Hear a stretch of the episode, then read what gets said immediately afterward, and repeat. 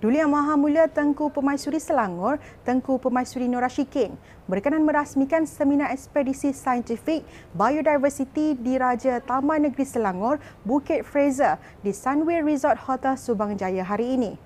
Bagi dia turut berkenan melancar buku Orchid Magnificent Wildflowers of Selangor State Park, Semangko Forest Reserve dan keunikan tersembunyi warisan hutan. Baginda diiringi yang dipertua Pertubuhan Kebajikan dan Amal Wanita Selangor Datin Sri Mazdiana Muhammad. Seminar melibatkan 200 peserta bertujuan membentangkan hasil dapatan kumpulan ekspedisi yang melakukan penyelidikan tumbuhan di hutan simpan Semangko, Hulu Selangor pada 2019. Ia melibatkan 49 penyelidik yang berjaya mengumpul dan mengenal pasti 621 spesies tumbuhan termasuk orkid, tumbuhan hiasan dan ubatan. Program penyelidikan tercetus apabila pihak Universiti Putra Malaysia UPM bersama Jabatan Perhutanan Negeri Selangor JPNS mempersembahkan lukisan bunga orkid Vanilla Norashikiniana kepada Tengku Pemaisuri sebelum baginda berkenan duli menintahkan ekspedisi saintifik di Bukit Fraser untuk mengenal pasti spesies-spesies orkid di kawasan hutan simpan tersebut. Assalamualaikum warahmatullahi wabarakatuh. Dengan lafaz Bismillahirrahmanirrahim, saya dengan sukacitanya merasmikan seminar ekspedisi saintifik biodiversity di Raja Taman Negeri Selangor, Bukit Fraser, Selangor. Sekian, terima kasih. Susulan arahan penelitian semula kelulusan projek Tempatan Banjir bernilai 7 bilion ringgit yang diluluskan kerajaan terdahulu oleh Perdana Menteri Datuk Seri Anwar Ibrahim Datuk Menteri Besar Datuk Seri Amdin Syari percaya simakan semula kelulusan projek tersebut adalah proses yang wajar. Jelas Aminuddin, walaupun kerajaan negeri amat memerlukan peruntukan kerajaan pusat bagi melaksanakan projek tebatan banjir sebagai usaha mengurangkan risiko bencana banjir kilat, beliau akur demi memastikan projek dapat dilaksanakan dengan telus. Beliau mengulas perkara tersebut ketika ditemui selepas melawat Pesta Buku Antarabangsa Selangor SIBF 2022 di Pusat Konvensyen Majlis Bandaraya Shah Alam MBSA semalam. Itu prosesnya tapi keperluannya kita masih ada dan beliau difaham saya dah fahamkan bahawa kita memang perlukan projek itu untuk untuk di uh, perbaik untuk untuk menaik taraf dan mengurangkan risiko banjir di negeri Selangor khususnya pada musim penghujan. Kerajaan diminta untuk mempertimbangkan pemberian geran bantuan bagi penterjemahan karya buku kepada para penulis dan penerbit bagi membolehkan karya-karya yang berkualiti dapat dipasarkan ke luar negara. Pengarah Perbadanan Perpustakaan Awam Selangor PIPAS Datin Paduka Mastura Muhammad berkata, masyarakat antarabangsa memerlukan bahan-bahan penulisan tempatan untuk diterjemahkan dalam bahasa mereka sebagai rujukan sekaligus membolehkan mereka dapat memahami dan mengenali budaya tempatan. Katanya melihat kepada potensi penyertaan beberapa negara luar di Pesta Buku Antarabangsa Selangor SIBF 2022, Beliau yakin ianya bukan sahaja dapat membantu industri penerbitan buku, malah mampu menjana kehadiran pelancong ke negara ini.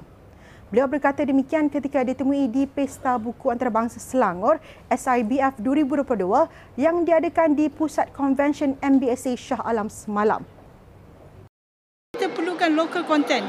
Satu kata-kata Sabri Yunus yang memang terpahat kat uh, saya ni dia kata kalau kita lebih tradisional, kita akan lebih international. Sebab international perlukan local content untuk mereka terjemahkan supaya dia orang tahu budaya kita macam mana. Dan kita mengharapkan insyaAllah Kerajaan Malaysia dan juga Selangor akan bagi grant kepada penulis atau publisher di luar sana untuk translatekan buku yang terbaik kat Malaysia ni ke bahasa dia orang. Ke bahasa Jerman, bahasa Turki, bahasa Korea, bahasa Arab supaya inilah akan membuatkan kita punya tourism ramai people yang akan datang ke Selangor dan juga ke Malaysia. Pemerkasaan karya seni penulisan dalam kalangan murid sekolah perlu dipertingkat dari semasa ke semasa. Menteri Pendidikan Fadlina Sidik menegaskan murid perlu lebih bersedia untuk pergi lebih jauh sehingga ke persada antarabangsa. Tambahnya lagi, perkara ini boleh direalisasikan melalui strategi yang jelas serta seterusnya dapat mengangkat kejayaan sekolah dengan lebih cemerlang. Beliau berkata demikian ketika berucap pada majlis pelancaran buku cerita Young Emerging Talents YET Sekolah Seni Malaysia Kuala Lumpur SSEMKL di Pesta Buku Antarabangsa Selangor SIBF 2022 pagi tadi.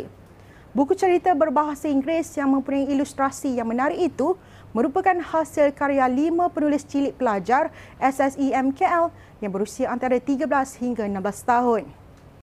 Jadi pengantarbangsaan uh, karya murid merupakan salah satu penanda aras dalam usaha menyediakan uh, bersama rekaan akses kepada pendidikan uh, berkualiti taraf antarabangsa.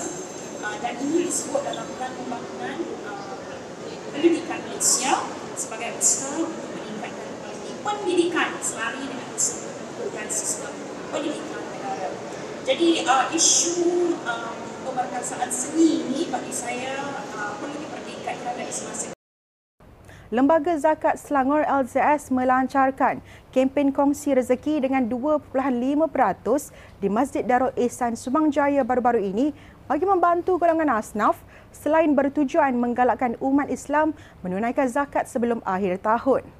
Kempen yang bertemakan sedikit bagi anda segalanya buat mereka, anjuran LZS ini bermula 15 November hingga 31 Disember 2022. Sehingga kini LZS telah menyantuni lebih 65,000 keluarga asnaf fakir, miskin dan individu mualaf di Selangor. Ketua Pegawai Eksekutif LZS Muhammad Sabirin Muhammad Sarbini berkata, seluruh cawangan LZS akan dibuka selama tujuh hari seminggu sepanjang Disember bagi memudahkan pembayaran zakat kempen Early Bird turut dilancarkan dengan memberi cenderahati kepada pengeluaran zakat minggu pertama bulan ini. Dalam pada itu, LZS turut memperuntukkan agihan zakat sebanyak 77.7 juta ringgit menerusi 10 inisiatif bantuan di bawah Zakat Selangor Peduli ZSP yang menyasarkan golongan asnaf B40 M40 dan institusi yang terkesan pasca pandemik COVID-19 dan bencana banjir tahun lalu. Antara program-program dan aktiviti yang dilaksanakan adalah seperti yang pertama sekali adalah kempen uh, kongsi dan menang di mana ini bertujuan untuk menarik uh, pengeluaran-pengeluaran zakat yang baru yang masih lagi belum menunaikan tanggungjawab uh, berzakat sama ada di Selangor atau di mana-mana kami ingin menjemput untuk menyertai pertandingan atau menyertai uh, kempen ini atau peladuan ini ada sedikit uh, cenderhati kepada mereka yang menyertai iaitu sijil simpanan uh, premium di Bank Simpanan Nasional ya itu sebagai uh, tanda penghargaan kepada semua pengeluar-pengeluar zakat khususnya yang baru uh, untuk bersama-sama menyantuni asnaf yang memerlukan. Majlis Perbandaran Kelang MPK meraihkan seramai 20 wakil daripada 22 agensi media sempena Majlis Malam Mesra Media MPK 2022 di GSC Kelang Perit baru-baru ini. Yang dipertua MPK Nuraini Roslan berkata majlis tersebut bertujuan memberi pengiktirafan atas sumbangan pihak media dalam membantu mempromosi aktiviti di Bandar Kelang sepanjang tahun ini. Pelbagai acara turut disediakan bagi memeriahkan lagi suasana termasuk kuis, cabutan nombor bertuah dan diakhiri dengan tayangan filem Black Panther Wakanda Forever. Majlis tersebut juga menerima tajaan daripada GM Klang, Kawan Food, Kumpulan Karang Craft dan orang kaya Maha Bijaya Klang Datuk Setia Muhammad Kushrin Munawi. Sekian semasa hari ini, terus layari platform digital kami dengan carian media Selangor dan Selangor TV.